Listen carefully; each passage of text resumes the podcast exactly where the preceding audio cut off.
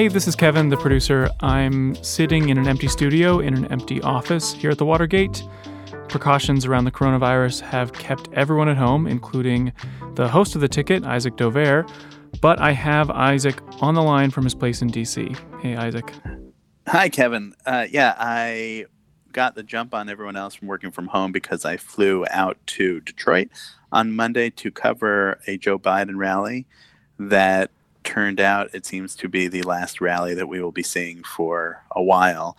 I was in Cleveland by Tuesday expecting to go to a Bernie Sanders and a Joe Biden rally, that separate rallies, and they got canceled.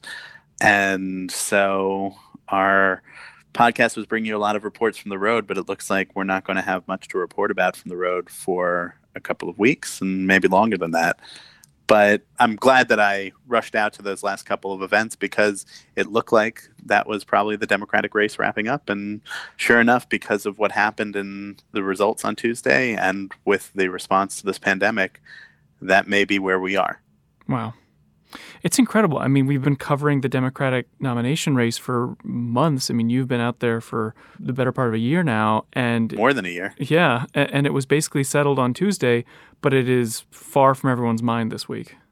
Yeah, this is a week that would have otherwise been consumed politically by does Bernie Sanders drop out now? What does a possible deal look like between Bernie Sanders and Joe Biden? How does Joe Biden begin pivoting to the general election? All those sorts of things.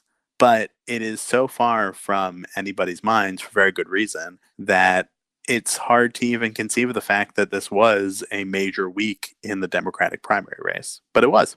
Yeah. So, in the midst of everything being canceled and everyone staying at home, we're going to try and figure out how to do the show each week. Um, we've done a lot of episodes in offices in Congress or alongside candidates. Like Isaac said, that's obviously going to be much more difficult, but we're still going to try and do the same kinds of interviews. We just might have to use the phone a little bit more.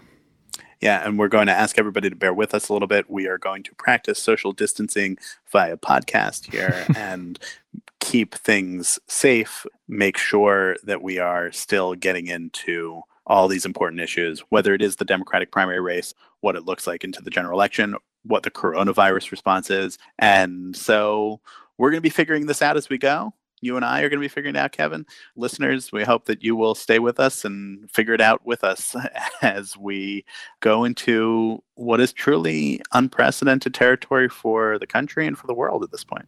Yeah. So that brings us to today's episode. Um, this week, The Atlantic actually launched another podcast that I've been helping produce. And as it happens, that show is about the federal government inadequately responding to a disaster and that failure coming to define a presidency. Uh, I'm talking, of course, about Hurricane Katrina. The podcast is called Floodlines, and it's hosted by Atlantic staff writer Vann Newkirk. And Vann, besides hosting this podcast, is a reporter who's done just great work on politics and public health for years. And he, for much of the last year, has dug in on Katrina, which is a topic that he could not have thought last year when he started would have so much relevance as we think about the role of government and crisis and how government connects to crisis as it does now. But here we are. So, through the magic of radio, uh, I'm going to connect Isaac and Vann in their respective homes in DC where they're hunkered down. Uh, and then, right after that short conversation, we'll play the first episode of Floodlines. So, yes, everybody, look for Floodlines in your podcast player, and you'll be able to find the other seven episodes. All of them are out now. And again, let me just say thanks for sticking through it with us as we figure out how best to make the show through this crisis. It's a scary moment, it's a strange moment, and we are going to do our best to try to unpack it for you. But in the meantime, here's my conversation with Vann, and then you'll hear the new episode of Floodlines.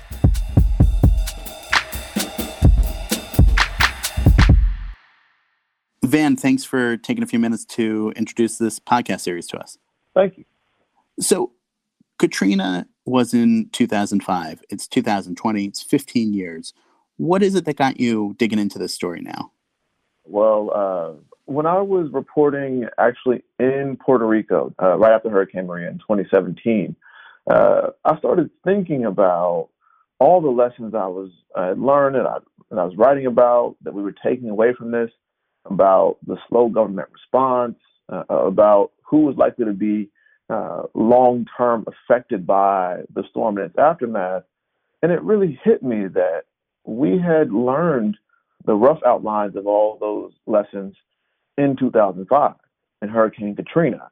And since then, I've been kind of almost, uh, I've been almost obsessed with the idea of Katrina as a key for understanding uh, what disasters in America really say and what race, class, what the structure of race and class in America is and does. And well, let's take those two questions separately. What do disasters in America really mean? I think disasters in America, number one, they are rarely uh, as natural as we would like them to be. They're rarely completely acts of God. Uh, we haven't had a whole lot of meteors or volcanoes come out of nowhere. Uh, lots of disasters tend to be floods, hurricanes, things that uh, are bad in themselves, but often take on another dimension after they uh, reveal something wrong with our infrastructure, after they flood low lying areas of the city that are inhabited by poor or people of color. Uh, disasters tend to get really bad when they expose the underlying, ongoing, long term uh, violence against uh, people on the margins. And that was, the, I think, the main lesson for America, at least, of Katrina. And race and class obviously is a big part of everything in America. It was a big part of the story of what happened in New Orleans. Every single person I talked to mentioned betrayal. And especially for black folks, especially for uh, poor folks, that betrayal manifested as uh, for them, it felt like racism. It felt like classism. It felt like all the same ways they had been denied uh, things in their lives or all the doors that had been shut in their face before. Uh, the federal government not acknowledging their suffering, not getting there fast enough, felt like the ultimate uh, sort of uh, solidification of a lingering paranoia in their minds. that maybe they don't care about me. And then this happens, and that becomes confirmation. They don't. Yeah, I think to a lot of people, certainly before the storm, New Orleans was Mardi Gras beads and Cafe Du Monde beignets, if you'd been there, maybe going on a voodoo tour, and really not understanding what the city was or, or who the people of New Orleans were.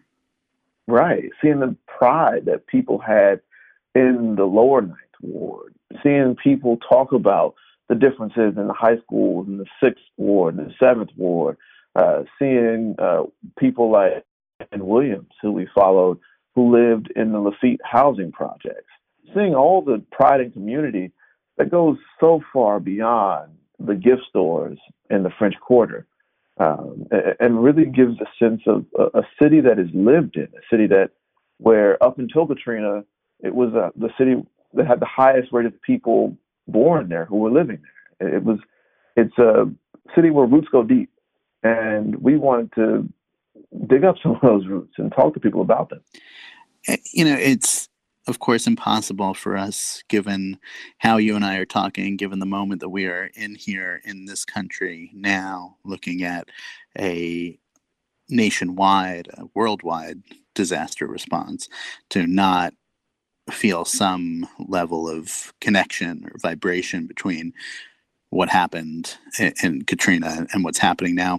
Because so much of it is bound up in the government response, I think it's important to not make that comparison a complete 100% comparison by any stretch of the imagination. This is not Katrina over again. But what do you see as far as the connections between what happened in 2005 and what we're seeing unfurl before us now with Corona? Yeah, if, if I had one wish, I would ban the punditry phrase of, you know, such and such as Katrina. Um, but I think you're right. There are certainly parallels and lessons uh, from this and any disaster, really, to the current moment, uh, to coronavirus. Uh, the thing that always that comes to my mind now is by the time of Katrina, it had been about 40 years since the last major hurricane had hit New Orleans lots of uh, people who were supposed to be vigilant had stopped being so vigilant, didn't you know do some of the things to prepare themselves, to prepare the levees, to to make sure the city was in tip top shape for when the inevitable disaster finally came. I think we're looking squarely at the same exact kind of scenario now, which is uh, we had a run where uh, Ebola wasn't all that bad in the U.S., um, where the public health response worked, where swine flu was contained. And I think we took that as a sign, for some reason, that we should go into a public health austerity. That's where we should we could save money. And I wrote an article two years ago that said that uh, slashing the public health fund, slashing the CDC's budget in the wake of those uh, disasters would inevitably leave us in a situation where we were not prepared for the next big one. And, you know, I think those two situations are directly comparable. It's the sense of, well, you keep telling people not to touch the stove and they touch the stove and it's not burning them. And so they start to think that it can't burn them. And that's where it seems like we are now. Yeah, I, I think that's where we are. People, it seemed to be the last couple days, have finally realized this is serious. It may be too late to do some of the containment actions that we should have been doing. Um, I think you see lots of people now grappling with the reality that this is a serious situation, and it's one uh, where we're going to have to relearn a lot of lessons. We're going to have to rebuild a lot of capacities that we should have already had, and that's where we are. Yeah, from a major American city going through this not really that long ago. 15 years is not that long for some of those lessons to have been learned, or if they were learned, forgotten by a lot of people. Uh, it's hard to think about what happened with Katrina and what's happening now without thinking about the role of the media. You're a journalist, I'm a journalist, we're reporters, we are members of the media. Uh, and this does help define what's going on. When Katrina happened, it was pre Twitter. It was in a different kind of news cycle environment. It was not uh, even though it was really not that long ago. The the situation has just changed so much about how things are reported, the speed with which they're reported. What do you think the difference is that that makes here? If there had been Twitter during Katrina, what would that have meant? Do you think? On the one hand, I'm tempted to say that lots of the places where the media was so uh, bad during Katrina, they, they were filling in gaps of information they just didn't have. There were major problems uh, in some stories in verification of certain events, in doing some follow up reporting, and just double checking sources. And this is, you know, there's a paucity of, of, of good sources, of good information. You make do with what you have. So, uh, on the one hand, stuff like verifying whether the levees had breached, which took a long time for uh, some media folks to do. I don't think it would have taken so long in today's landscape. However, I'm split on the other side of this, which is one of the main problems in the media during Katrina was misinformation. It was uh, amplifying bad stories that tended to make people, black people, look like violent, savage uh, people. I don't know if that would be much better or if it could be even be worse in today's landscape. You know, I think we we see that uh we have the same problem with amplifying misinformation that seems to only be accelerated in some cases by Twitter. Uh, we see it happening now with coronavirus. We we see regularly stories and notions about the virus that are completely false now get purchased with the power of social media so I don't know. I, I would like to, you know, um, say we are better in the moment, that the technology is better for us, but uh, I can't call it. well, we'll we'll end it there, I guess, and and let people try to make some of their own judgments based on the reporting that you have in this great podcast series. We're going to play the first episode of Floodlines. Vann, if there's one character that you think we should be watching out for as we listen? Who who would you say that is? Uh, we we talked about her a little bit, but I think it's it's uh, Leanne Williams. She was almost 14 when Katrina hit. She was living in the Lafitte Projects, and she number one is the most phenomenal storyteller. You'll hear a lot of her story as you go through this, uh, and she begins talking about how on her first day of school in this nice new high school, getting new Jordans and getting her hair done. And she wasn't able to go back after two days because Katrina came. It's one of many stories that you will hear over the course of these episodes. You should listen to them all, but start with this one, episode one of Floodlines. Vann, thanks for helping us get a sense of what what is ahead in these uh, really phenomenal episodes. Thank you for doing what you do.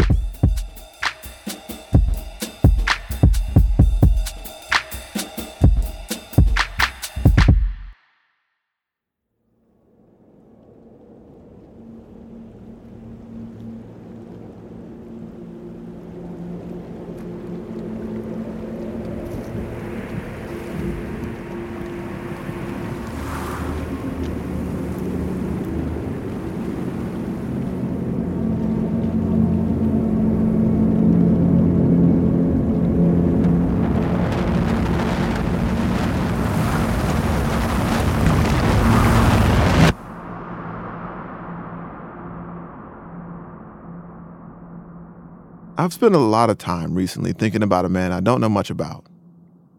I don't know what he looked like. I don't know how old he was. I don't know where he was born or where he died. What I do know is his name Richard. He was enslaved, and he was on Last Island in 1856.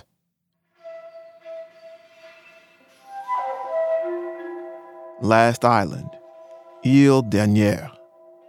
Back then, they spoke French in southern Louisiana, and that island was about as far south as it got. Last Island was a resort, a place where everybody who was anybody went for the cool, salt breeze. The wealthy of America's slaveocracy would go there in the summer to have balls, parade down the promenade, relax. But behind their leisure was a hand of slave power that ran everything. I know a little bit more about the man who owned Richard. Thomas Mill was a Frenchman. He ran a sugar plantation out in the bayou. Mill took his family to their mansion on Last Island that summer.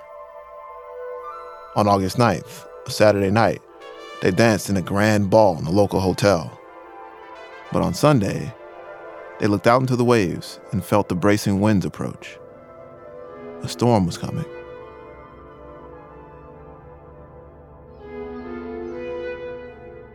That night, the winds grew stronger. The scions of Last Island panicked and packed themselves into a hotel. But Richard was worried. He tried to convince the master and his family to leave their mansion and take shelter in a stable, but they refused. The storm's eye approached. Waves got higher and higher. The surge of water the storm pushed ahead of it raced to the island. It hit like a tidal wave. Through it all, Richard braved the storm in the stable. His only companion that night was an old horse. The next morning, the only building still standing on Last Island was that stable. Richard and the old horse had made it. Many other folks weren't so lucky. About half of the people known to be there died. Richard found his master's 18 year old daughter bleeding from a head wound and delivered her to safety. She was the only member of her family on Last Island to survive. As far as we know, Richard was the only person they enslaved who survived.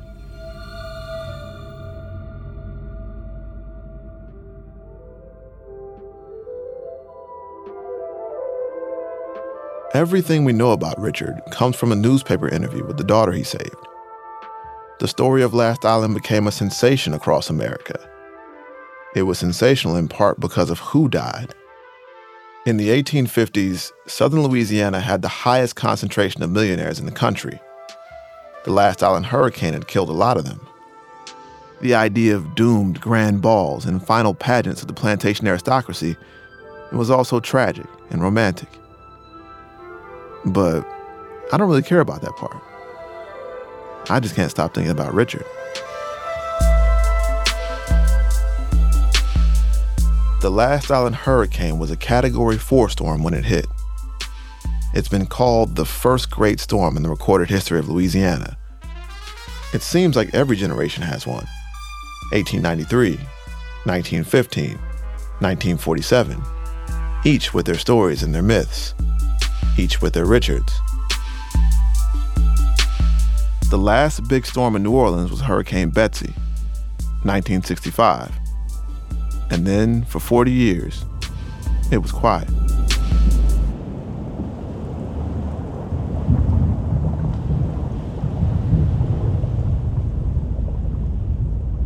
From the Atlantic, I'm Vann Newkirk, and this is Floodlines.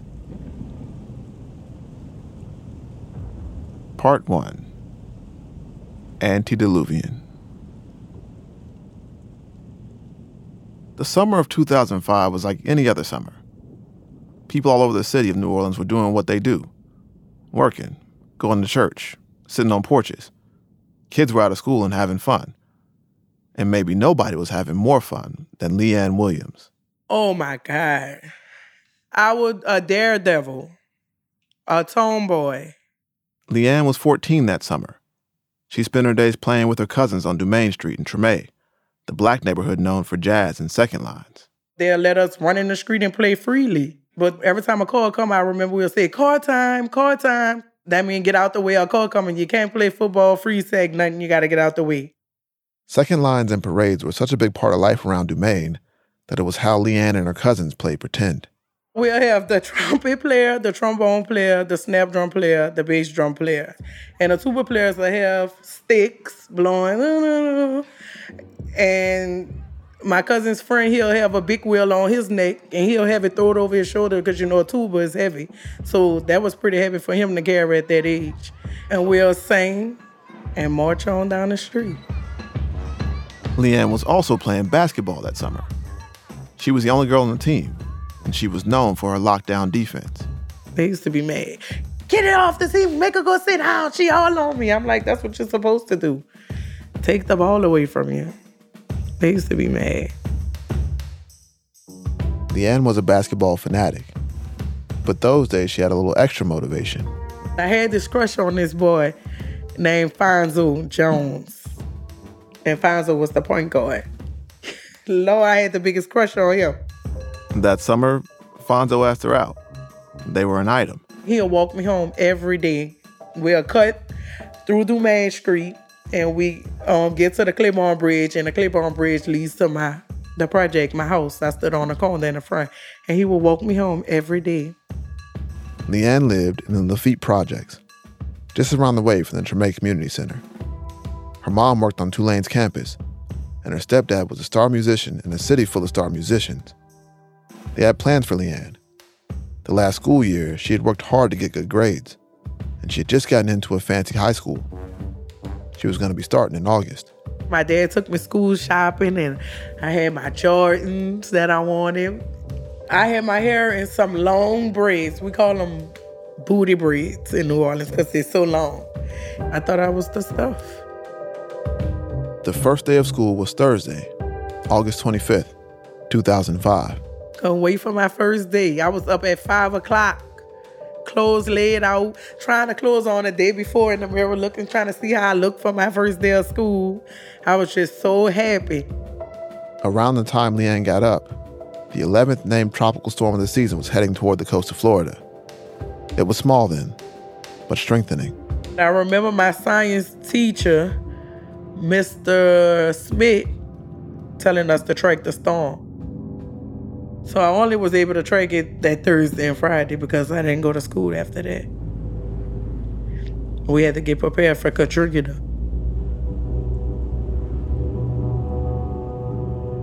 News anchors and meteorologists first started calling the storm Katrina on August 24th, a Wednesday. That's when it gained the 39 mile an hour winds needed to become a tropical storm. It came up from the south and east of Florida. You are looking at Tropical Storm Katrina, and residents in South Florida are keeping a very close eye on the system. It could become a hurricane before it moves in late tomorrow or early. It became a weak hurricane for a couple hours. Then it made landfall just north of Miami. The hurricane came ashore with winds of 80 miles an hour, barely. It crossed over the southern tip of Florida Thursday night and Friday morning. It's now a Category 2 hurricane making its way across the Gulf. It weakened over land but entered the warm Gulf of Mexico intact. And Katrina is getting stronger. The storm's gaining even more strength. With winds of up to 115 miles per hour. It was due to strengthen on Saturday. New Orleans, you are in the very big realm of possibility. This is the big one, as the mayor put it. We're showing you now pictures. The big one always has been a Category 5 hurricane that would put so much water over the coast that it would overtop the levees. That's Mark Schleifstein, an environmental reporter in New Orleans. I'm known in the office as Darth Schleifstein. Why is that? Oh, because I'm always reporting on, you know, w- what kind of disaster can occur. Mark was worried. And Mark is a guy who covered the worst disasters for years. He's not the type to get worried easy. He was worried because of a prediction he'd made three years before. In 2002, he and his reporting partner John McQuaid had written a series about the big one hitting New Orleans, following the same path as Katrina. The stuff they predicted was alarming. A hurricane would hit the city. It would send record breaking storm surges through the lake and the river. Without wetlands to stop the surge, it would grow higher and higher. All of the drainage and shipping channels around New Orleans would funnel that surge directly into the center of the city. The levees would simply be too low to stop the water. Mark and John predicted a city uninhabitable for at least four months, with up to 100,000 people dead. But even their editors were kind of skeptical about the reporting. One of my editors um, actually said, uh, Well, this is just more of Schleifstein's disaster porn. And I said, Well, you know, like real pornography, disaster porn is in the eye of the beholder, and there's 100,000 people who live in New Orleans who don't know that there are no plans to get them out in, in advance of a major hurricane. Did you ever feel like you were, uh, I guess the phrase shouting into a hurricane is uh, not a good one here, but. a Cassandra? Um, yeah, yeah. Um, I did. When Mark first saw the projections for Katrina, all those visions of the city being destroyed came back to him. He was in touch with Max Mayfield, the director of the National Hurricane Center. Mark was trying to tell his editors how serious the storm was going to be, but it seemed like they just saw more of his disaster porn. So it's four o'clock on Saturday in the newsroom, and I'm at my desk, and the editor and publisher are standing behind me while I am attempting to explain why it is important that we run a copy of a storm surge uh, modeling map on the front page. And some of those same things were coming up. Well, you know, is this really going to happen? I mean, you know, you're talking about the death of the city, blah, blah, blah, blah, and the phone rings. And I pick it up, and it's Max Mayfield. And before I had a chance to say anything, he says, Mark, how high is your building? What kind of winds can it withstand? And I said, Max, what are you telling me? He said, What do you think I'm telling you? This is the big one. It's coming right at you.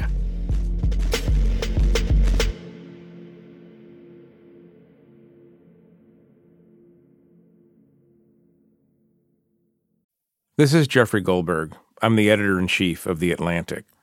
I want to tell you a little bit about our magazine.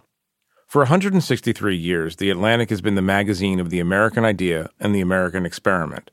Our journalists have written about America's great successes, its devastating failures, and its unique challenges.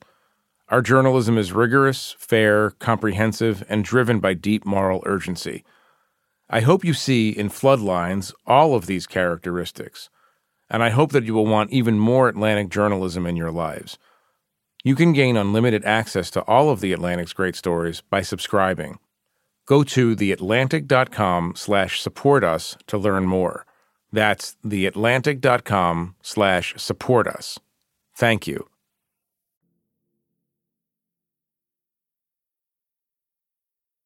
New Orleans was built by levees and pumps, by holding and moving water to create dry land. If you drive long enough in just about any direction, you'll wind up in water. There's Lake Pontchartrain to the north. The Mississippi River curves from west to east around the bottom of the city like a smile. The water is such a part of the geography of the city that people use it like directions lake bound, lakebound, riverbound, upriver, downriver. And just downriver from Treme is the 7th Ward. That's where Fred Johnson was that weekend. He was getting ready for a parade. And I was oblivious because I was running around picking up different items and I was not in tune to the weather. And every time I'm in and out the car, I, I'm listening to music. I'm not listening to the news. Fred's one of those Smokey Robinson types. Smooth, ageless, wears lots of gold bracelets and earrings, has no fear of the patterned shirt. Fred Johnson is a lot of things, but most of all, Fred Johnson is a 7th Ward booster. You had the collectiveness of a village. Once you get them started on the old days, We had all African American teachers, bar rooms and grocery stores on the corner. Schools was right across the street. he'll just keep going. They had authority and consent to bust my ass and send me home. We standing on the corner and we smoking a cigarette. And you know, we just blowing smoke, talking crap. And I look up and I see Miss Melva. Oh shit. I took off running. Fred co founded a group in the city called the Black Men of Labor, a social aid and pleasure club. They raise money for good causes, mentor black youth, and they throw parades like you wouldn't believe. Their second lines are famous.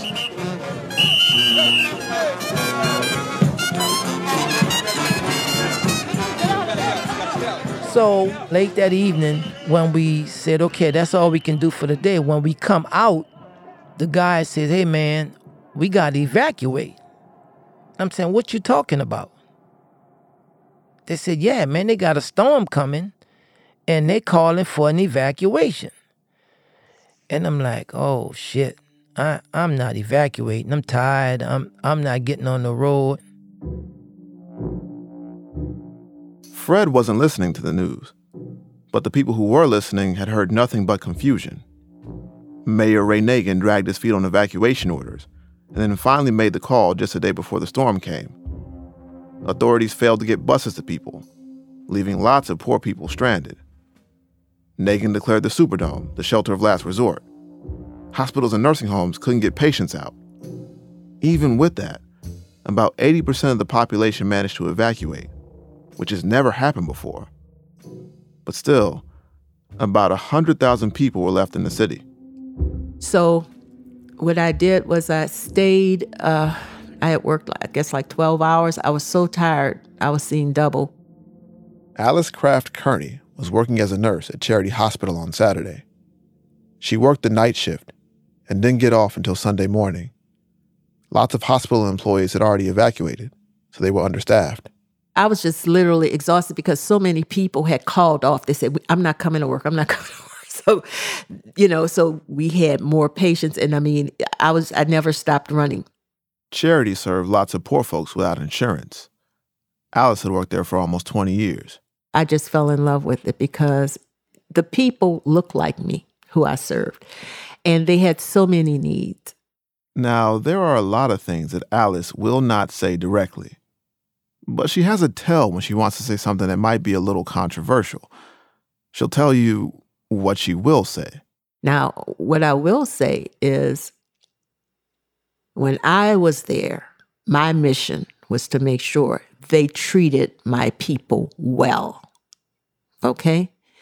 I made sure that when the doctors seemed like they were a little callous, I said, look, this person needs this, this, and this. And I was their advocate, but I had great nurses before me who taught me.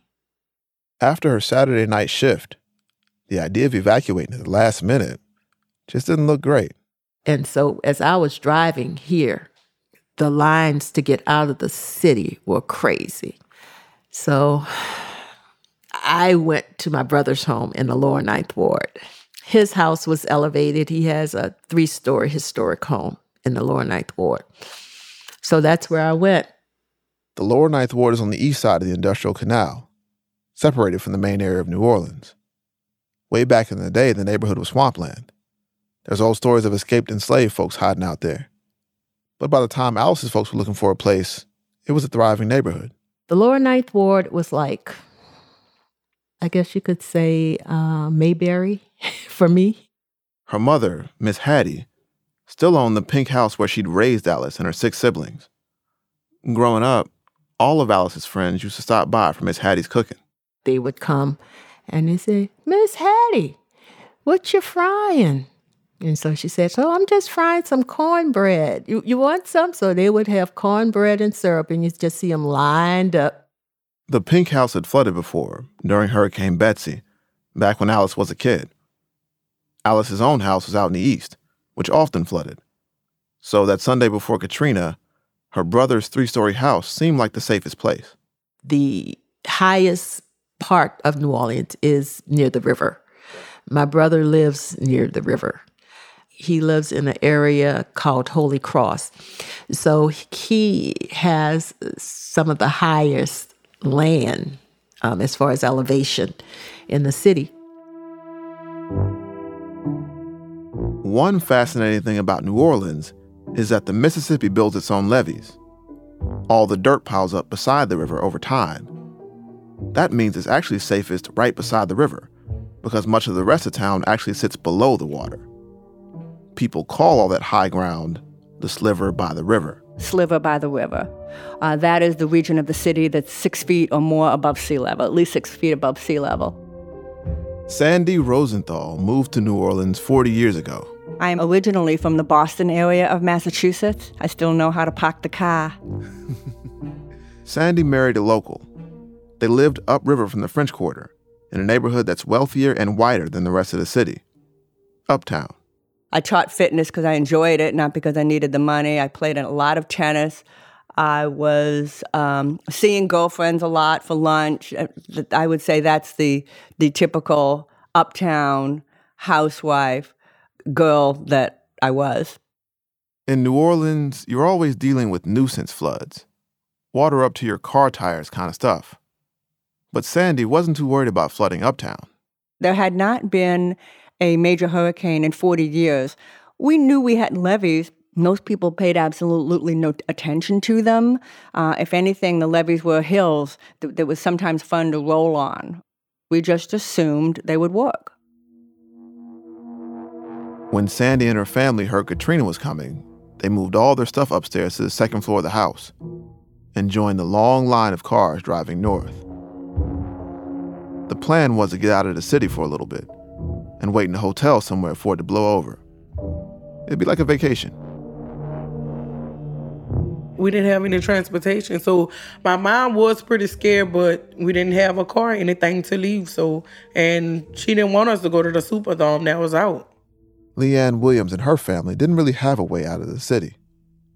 So they decided to do what they thought was the next best thing take shelter in her mom's apartment in the Lafitte Projects. We in the project, the bricks not gonna move. They're not moving for a hurricane, so they all came by us. Sunday afternoon, Leanne and her cousin Ariel were making the most of their time before the storm started. They rode around the neighborhood on bikes and stopped by the wing spot on the corner. They was giving out free chicken just frying chicken and giving out free chicken. And we went got us some free chicken, my mama free chicken and everything. I guess they was trying to get rid of the food, you know, before the power goes out. We rode up Dumaine, we rode up Villa, we rode up Treme, and the rain was coming down on us. And we getting soaking wet. We were laughing, having fun. Teenage girls having fun, riding the bikes.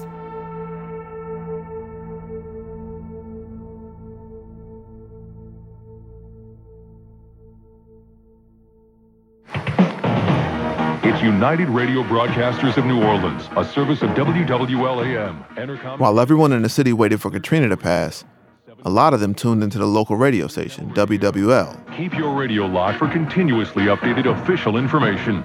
On the AM dial, the Big 870 WWL. If they were tuned in that weekend, they would have heard the voice of Garland Robinette. Garland had been on the air for decades in New Orleans, mostly as an anchor on TV news. He'd retired, though, years before, but that Saturday before Katrina hit, he was filling in for a sick friend. From the beginning, he had a bad feeling about the storm. I came out of a coffee shop, and there was a, a big palm tree, and in the middle of it was green parrots. Somebody had let a pet out, and it propagated like there are hundreds of them. And every time you come out of the coffee shop, it'd be like you couldn't hear yourself think. I walked out. I looked up.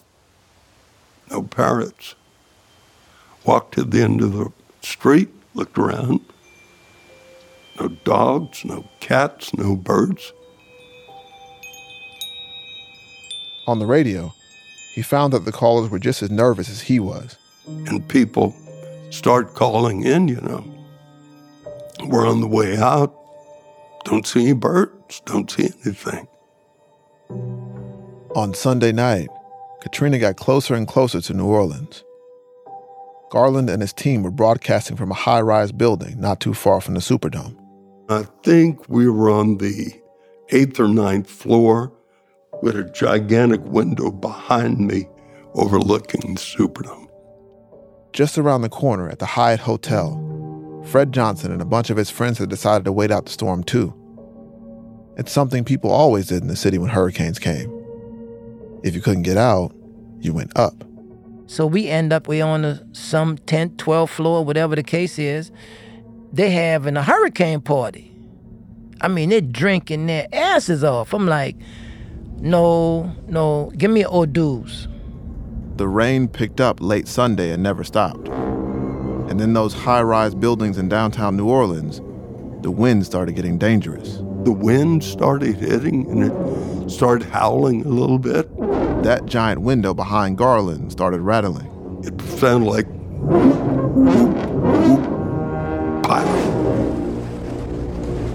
It exploded. And uh, engineers came in, got me out real quick, took me down a hallway. The station on each side was just destroyed. Glass everywhere, furniture all, and they took me down to a closet. I broadcast all night from the closet.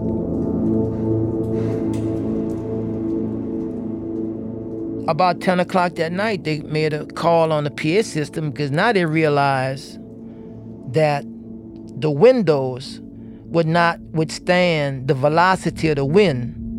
And if the wind pushed the window in, you could get sucked out. So they said, take your bedspread and bring your toiletries and come down to the third floor ballroom.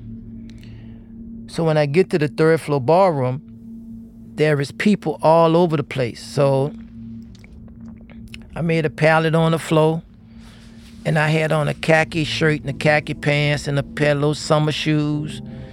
And I think I had on a little khaki Kangol cap, and I just pulled the cap over my eyes because the level of fear that was in the room, I was trying to not to visualize it.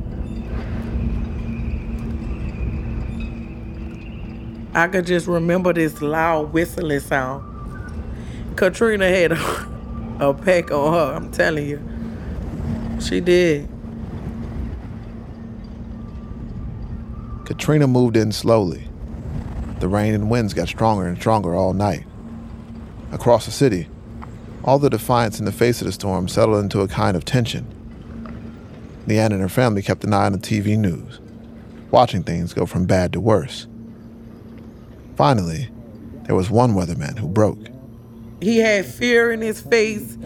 You could tell he was scared. And he was like, May God be with you. And when he said that, the power went, boom. It went out. That was the last thing of having any kind of communication, the outside. That was it.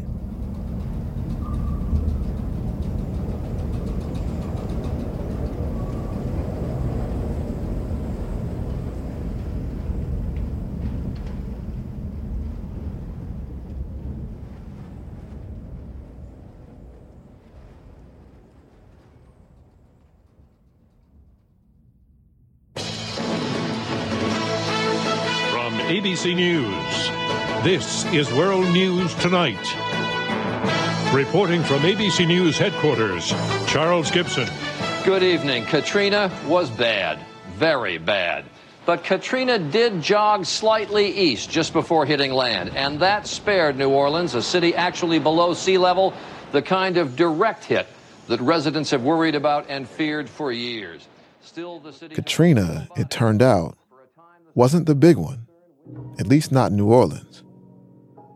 Around 10 p.m. on Sunday night, forecasters knew the storm had weakened.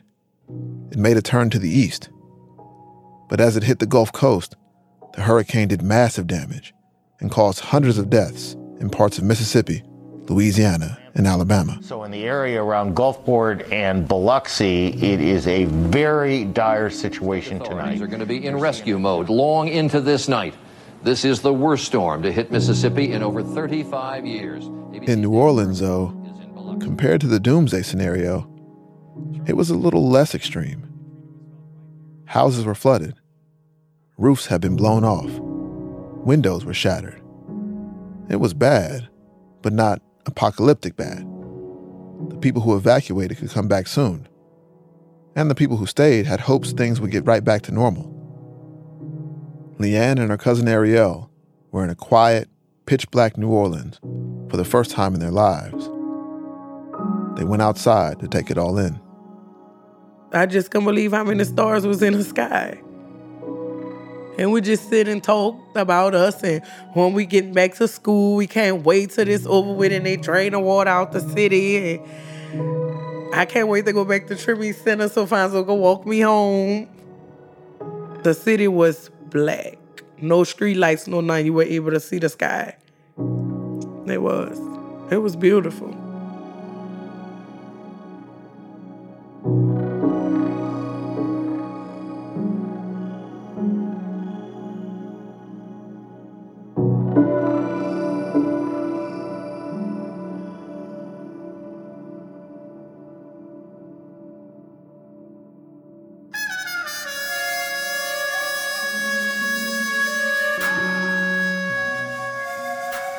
Leanne couldn't have known it then, but the city was already on borrowed time. Levees across New Orleans had already been breached, and at that very moment, millions of gallons of water were pouring into the city. That water would not stop for days until nearly the entire city had been filled. The country would watch while the city's people were betrayed. Everything was about to change. Because in New Orleans, Hurricane Katrina was not the disaster. The disaster was what happened after.